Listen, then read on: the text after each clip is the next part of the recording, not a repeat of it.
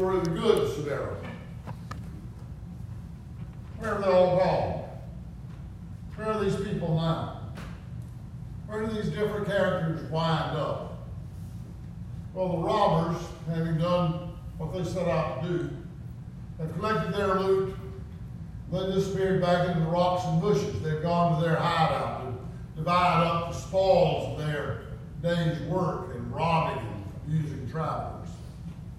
The priest, the Levite, have each continued on their way to Jericho after overlooking the half-dead man that they passed on the side of the road. That traveler is recovering at an inn where the innkeeper has been entrusted with his care. He's been given money to pay for 2 days' worth of care. He's been told he'll be reimbursed for whatever else he spends on the care of the individual. And the Samaritan has resumed his journey, promising to return on the same road and settle up any bills that are due at the inn. Where are we left? Where are we left? Where are you and I after hearing this story? Where are we along this road to Jericho? We listened to this story along with an unknown lawyer, the one who wants to know where his neighborly commitments begin and end. And together with the lawyer, we hear the command of Jesus, go and do likewise. We're given as an example of neighborliness this Samaritan, who at inconvenience and risk to himself helps a half-dead stranger. Now this story, on one level, seems to open the floodgates of care and to drown us between a flood of responsibility that we could not possibly meet. Truth to tell, we have needy neighbors in every direction, don't we? You see them all the time. They're all around you. You meet them every day. Can't go anywhere without seeing them. Come sit at the church office sometime. Martha meets them on a regular basis. You put a sign on the door. Help is available Mondays and Tuesdays only.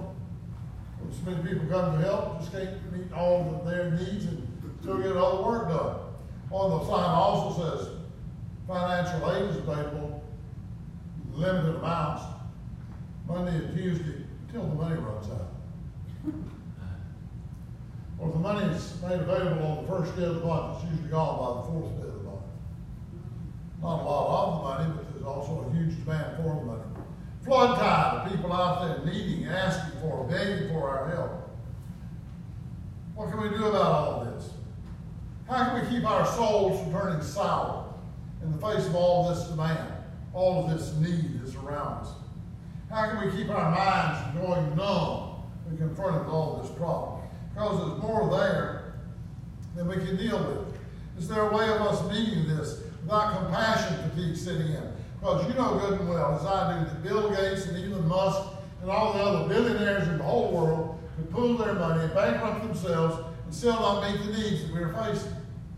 There's more need than there is money. There's more need than there is compassion. It's very easy to look at these people and think to yourself, after a few encounters, you can do better if you would. Part of this is your own fault. Why don't you stir yourself up? Job market's hot, go get a job. You bum, how come you're coming around here asking for help when I'm up here working? You lay around good for nothing, how come you're sleeping late and then sit out in front of Walmart with a sign and say anything would help? I can hold up a sign and say the same thing. I don't need to hold up a sign that says I will work for food. I do work for food. It's easy to adopt that kind of attitude. And yet Jesus says, be like the Samaritan. Go and do likewise. How do we accomplish that in the face of all the needs that confront us? What did the Samaritan do? Well, first, the Samaritan sees the wounded traveler. He sees him. Second of all, he's moved to pity. And then he does what he can.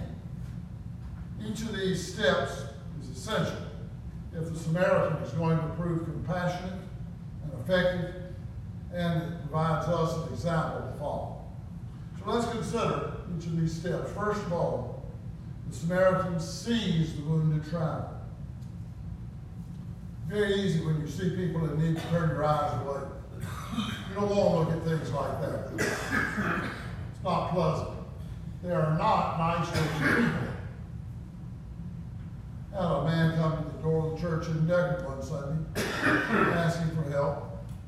We invited him to stay for the service. He said, "You know, I don't smell very good." He was right, he didn't. We don't like to be around people like that. We don't want to see them. Their very sight offends us. They're ragged, they're dirty, we're sometimes riddled with disease. We just as soon don't want to see them, but the Samaritan sees them. He does not turn his eyes away. He doesn't glance at the victim and then quickly look somewhere else. Nor does the Samaritan see the wounded traveler as an imposition. Say, "Well, can't do anything for you, buddy. Just step aside and I'll walk around you." He says to himself, he does not say to himself, chances are this guy is a Jew. Jews hate us. By the way, we hate Jews. So why should I have anything to do with him?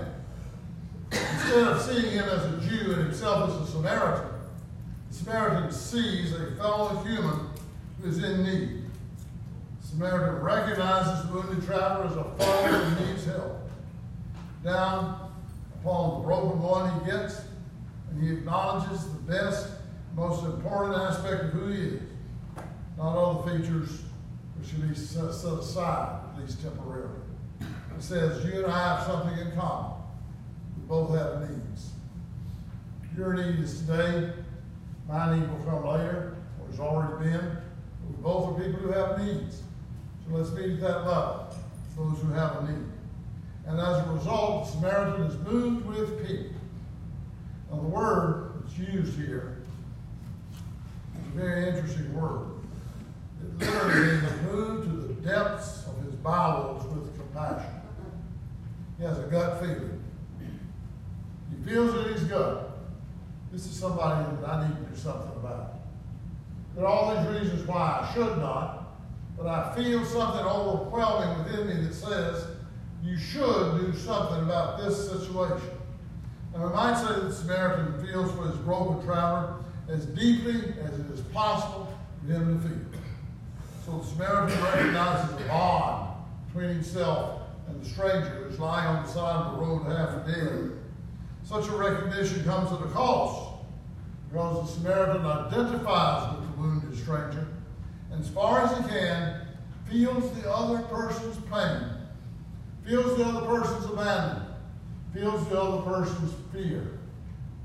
The Samaritan, who's moved with pity all the way down to his gut, stands as a portrait of God. God as he appears in the Hebrew Bible, especially as God appears in the prophets.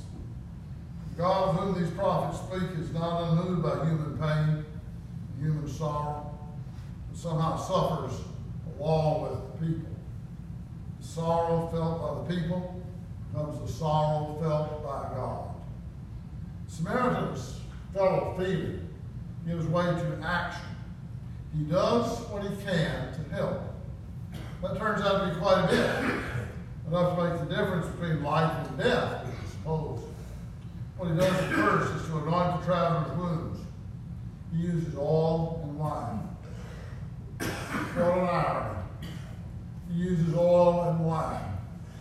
Elements that play a role, an important role, in Jewish worship, which had been withheld by the religious leaders who came to that man's way.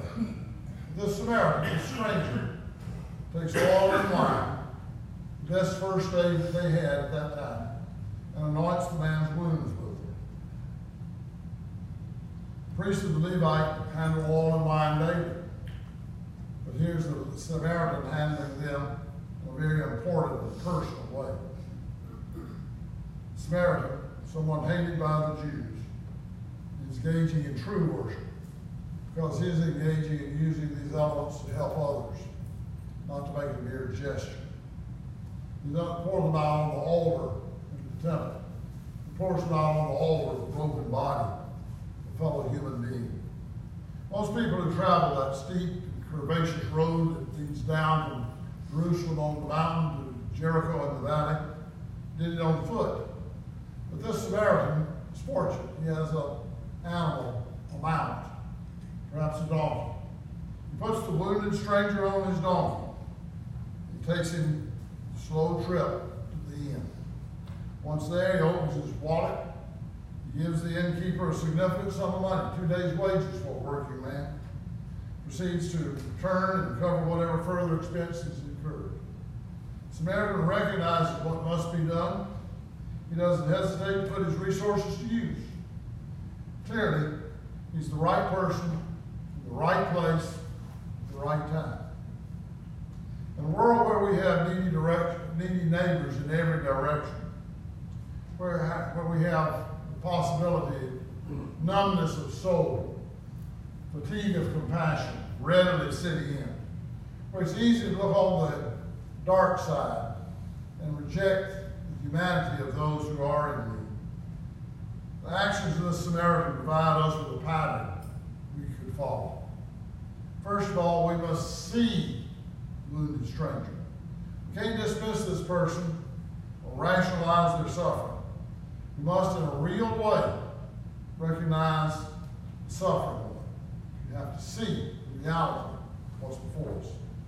That's not easy, especially because in today's world we're bombarded with too many images of all kinds. It becomes difficult to take any of them seriously. Only a few of us can imagine our attention being so bombarded. If we think back only a few years, only a few circumstances at most can find a deep root in our minds, but they can lead us to recognize strangers that are real and have real need around us. But a few is all we need to recognize. If we truly see the wounded in this world, then we'll be moved to pity. We will feel their situation in our hearts and our inmost being. We'll have a gut feeling for them as well. Now, we can't do this often. We lack the capacity. We wear ourselves out. We outrun our own resources. But we can do this on occasion, and doing so will enable us to be stronger to do it the next time. We can't help everybody, but you can help somebody. When this happens, we're not acting on the basis of obligation, of guilt, of compulsion, but instead we're following the lead of true compassion, felt deep down, motivating us to do what we can, for who we can, when we can. Our response will have in it something of the nature of God. This is the way that God is moved. On the basis of the seeing and feeling, we take action that's worth taking. We do that without any help. We do what we can to help in the moment and to help in a real and positive way. This means putting our resources to intelligent use and recognizing that we have more to offer than we realize at first. We'll do what we can with what we have, those who we can help, and when we may discover ourselves to be someone who's the right person, the right place, at the right time. When Jesus closes the parable of the Good Samaritan, saying, go and do likewise, he's not imposing a strict, legalistic way of responding to people in need. His intention is to be far larger and far more practical. He's intending to give us something that will apply to countless circumstances, not to a narrow set of needs. We are truly to see somebody in need. We won't be able to consider every needy person, but we can recognize somebody. The sight of that person will lead us to compassionate action, not obligation or guilt, not a sense I'm doing this because I have to do it or ought to do it, but because we know we can do it. And we will move to pity because we will be identifying with that person at the deepest level of our need, leading to action. Whether we truly see and truly feel, it's reason to believe that we can use our resources and use them well in God's name. Thus we'll find that by God's grace, through that good Samaritan, we're the one who's in the right place, the right moment, at the right time. And for the time comes for us to ask ourselves the question, who is our neighbor? Then we'll have a clear guide to follow in making our response. Where are you on the road from Jerusalem to Jericho? Who do you see? Who's your neighbor? Let us pray. Open our eyes. Let us see. Let us make a difference wherever we can. Let us not grow weary. Mount up. Do all we can for those whom we can, wherever we can. In your name, amen. Let us make that affirmation.